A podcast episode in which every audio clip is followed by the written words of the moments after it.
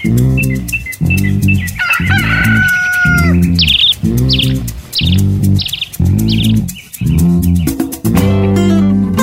morning. Welcome to the news around Uganda. It is the 16th of March 2021. I am Lydia Lakwonyero. Let's take a look at what's happening on the national scene. There was panic at a Kampala Road building after the ceiling collapsed during lunch hour prayers. Now, eight people were rescued by police and taken to Mulago Hospital after they sustained serious injuries. The Kampala Metropolitan Police Deputy Spokesperson Luke Owoyesigyire confirms that the landlord and the pastor of the House of Rest Ministries have been summoned to record statements. The building formerly housed Fido Dido ice cream. While a group of people were for prayers, the ceiling collapsed, and uh, so far eight people have uh, been recovered by police alive. No death has been recorded. The police, working with other stakeholders, are trying to ascertain the cause of the ceiling collapsing, and you will be informed of the findings in due course. The landlord and the pastor of House of Rest Ministries have been summoned to give their statements. Also, Banyarwanda indigenous to Uganda have changed their name to Abavandimwe to stand out from the Rwandese nationals. They say that over time they have missed out on opportunities in Uganda because they are regarded as foreigners, and it's the reason they are changing their identity. Dr. Lawrence Muganga, who led the group under their body council for Banyarwanda, says they also want to enjoy the rights like other Ugandans. Unlike our fellow Ugandans, our tribe is being systematically locked out of economic opportunities. Some of us cannot even get phone SIM cards.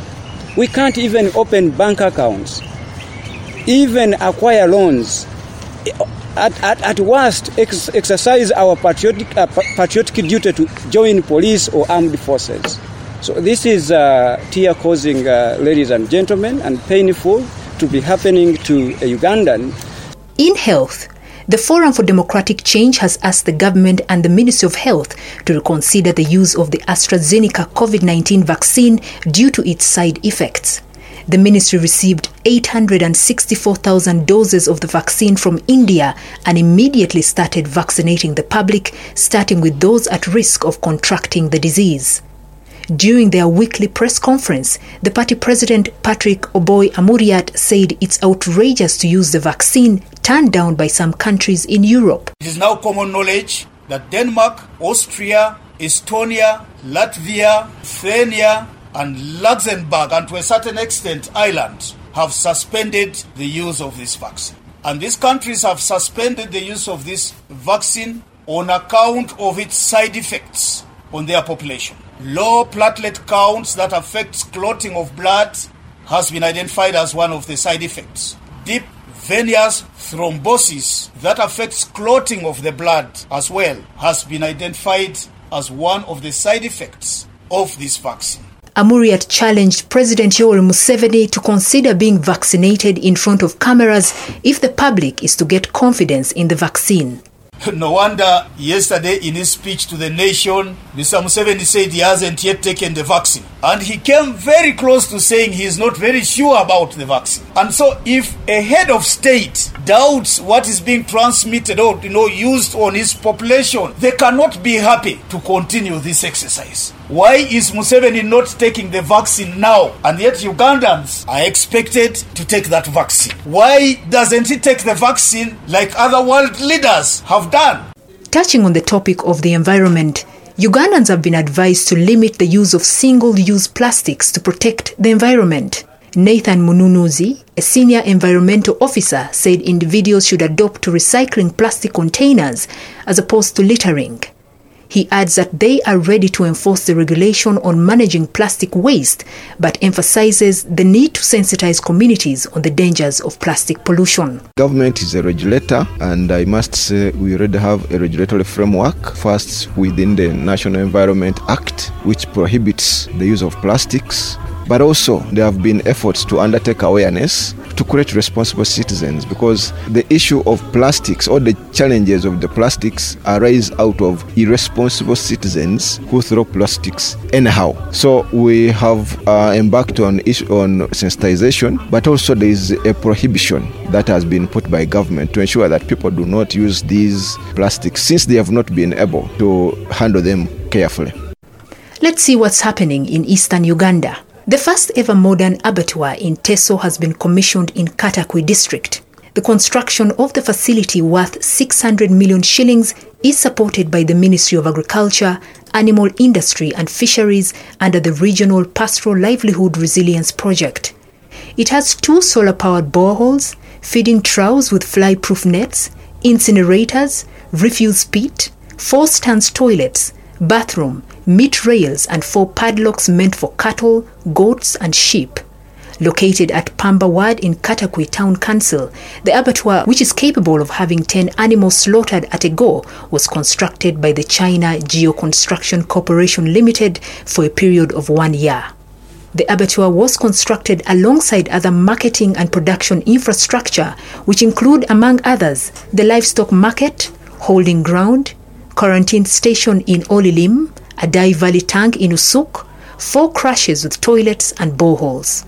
According to the district officials, the total cost of all the facilities constructed under the resilience project that kicked off in the district in 2015 it's worth 3.8 billion shillings. Katakwi Town Council has been using a small slaughter slab with some meat dealers illegally slaughtering some animals in the bush. Dr. Ariko Onyait, the district veterinary officer of Katakwi, says it has been very difficult to control butchers because of lack of such a modern facility. He believes that the meat will now be safe as compared to the previous times when people would even slaughter sick animals from elsewhere and the meat is brought for selling at the market in the town council. And all those facilities were having boreholes. One we're commissioning today can be like 600 million like that. Eh? There are two boreholes. There is a, a source borehole eh, which gets water from the underground and puts on the, the, the overhead tanks which now distributes water into the slaughterhouse. Then there is also a bathroom, all a full a tiled and terrazzo, which has been a very big problem. We have never had any modern facility for slaughter. And therefore you cannot even control slaughters because you cannot start controlling slaughter when you don't even have a facility. Actually, we have just been have something resembling a slaughter, and it has really been a huge, huge challenge for us who, who manage such issues. We, we even feel ashamed to go and start uh, telling people don't put the meat down when actually there is no provision for hanging meat. Eh? And in this modern place, there are meat rails, those rails which they hang meat. You slaughter from up, immediately the skin is removed, the meat is not supposed touch down. John Stephen Ecom, the Katakwi resident district commissioner, said a person who vandalized the solar system in the new abattoir was arrested and is facing four months imprisonment, while those who stole the pool system are being hunted. ECOM, who commissioned the facility, cautioned butchers to desist from slaughtering animals in the bush. I want to call upon the people to own this facility because the government has injected a lot of money. We arrested a thief who had stolen a, a, solar pump, and I want to thank the community for their vigilance. That thief was taken to court and he has been sentenced for four years. It is a tough decision that the, the, the, the security uh, committee has taken and the district council. Arising from the vandalism of uh, government projects, we have also resolved as a district security committee that all these projects must be guarded with the security personnel. Charles Iluko, the chairperson of the Katakwi Butchers Association, was grateful for the facility, saying they can now manage to keep animals for some time before slaughtering because there is a holding ground in the abattoir. He warns the farmers against selling to them animals that are still on treatment so they maintain the quality of meat. We are very great to receive the abattoir today from the district to the town council for us, the beneficiaries. We have got security for our animals because if you buy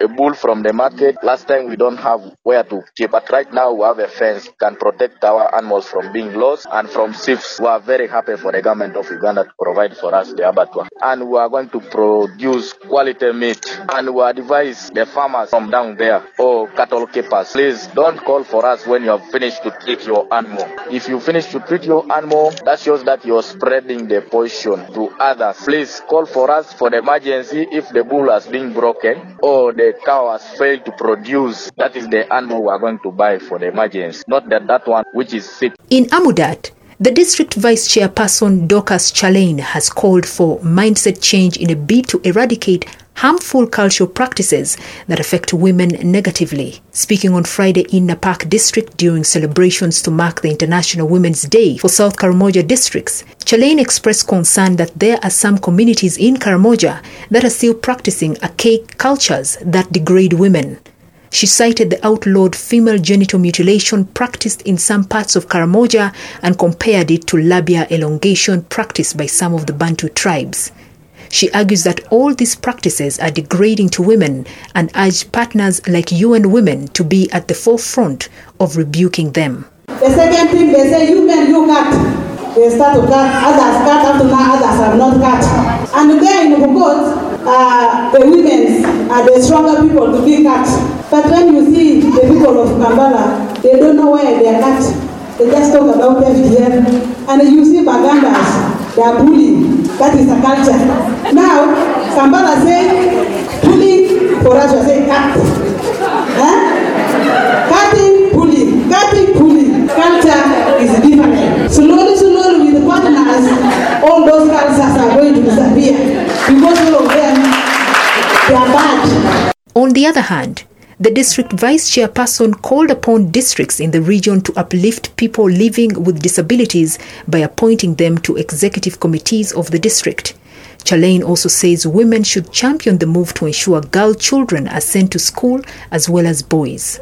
For us, disability, there is the way these people can see us. You see, even in Napak, I'm not seeing even one disabled moving like me.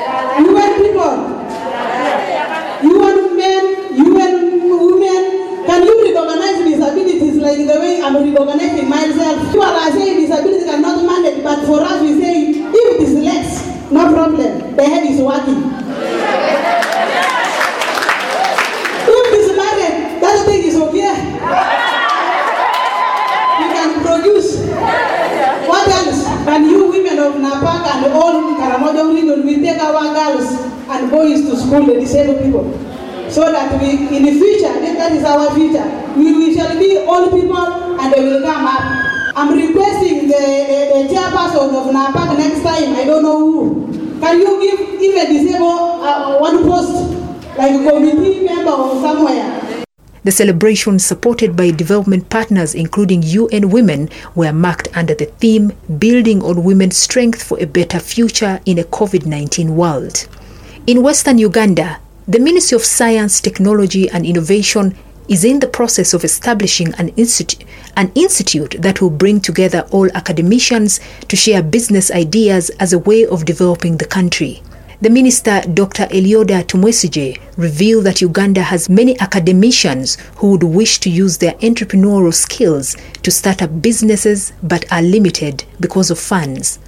Dr. Tumwesije says his ministry will set aside money to support academicians who will be tasked to carry out research using their skills to identify businesses that can be done in the country. We are also going to establish a full institute, which we call National Institute of Technopreneurship. Technopreneurship simply means a process of combining technological prowess with entrepreneurial skills and talent. So what we are doing, what we mean here is that we have got a lot of these academicians, all these professors. Sometimes they still want to be the ones to do business.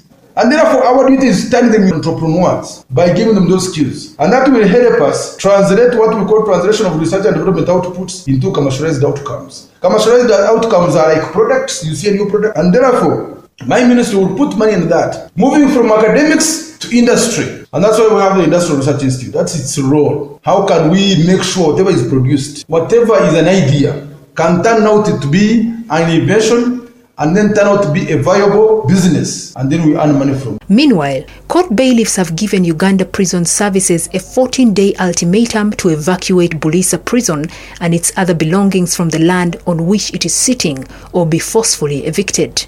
This follows a court order that was issued by Masindi Chief Magistrate John Sejemba in December last year for the eviction of the prison from a 500 acre piece of land located in Kabolwa in Buliisa district. During his ruling, Magistrate Sejemba indicated that Buliisa government prison trespassed on the estate of the late Jackson Bikobo Mwanga after Winnie Bikobo, the administrator of the late Mwanga's estate, filed a suit against the government in 2017 over trespass.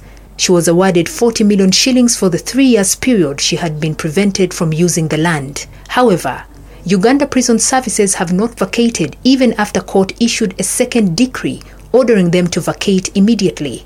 Samuel Baker Emiku, the Undersecretary of Uganda Prison Services, said the land was given to Uganda Prison Services by Buliisa District, therefore the conflict on the land should be solved by the district. Land was given to Uganda Prison by a district all over the country where we work. We're invited by the district. The district that invites us. We serve the purpose for the district. There is any conflict on land in that area, it should be with the district we invited and settle there. not with us. We just find ourselves there. So if a district says we don't want to, we. This brings us to the end of the news around Uganda. I'm Lydia Lakonyero. Good morning.